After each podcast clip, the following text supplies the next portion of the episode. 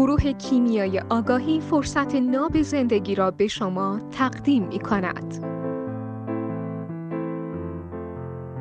آدمام آینه منن کی به درد رشد من می‌خورن زمانی که من خودم رو توشون ببینم و خودم رو آرایش و پیرایش کنم به سمت بهتر بودنم در اون لحظه در مسیر تعالی الهی اونور خودمون که هست. رشدمون زمانی اتفاق میفته که ببینیم این اونور خودمونه و درونیش کنیم. بکنیمش مال خودم. مثل اینه که بگی کی من از آینه دارم استفاده می‌کنم؟ موقعی که بیام خودم آرایش و پیرایش کنم در جهت بهتر بودن.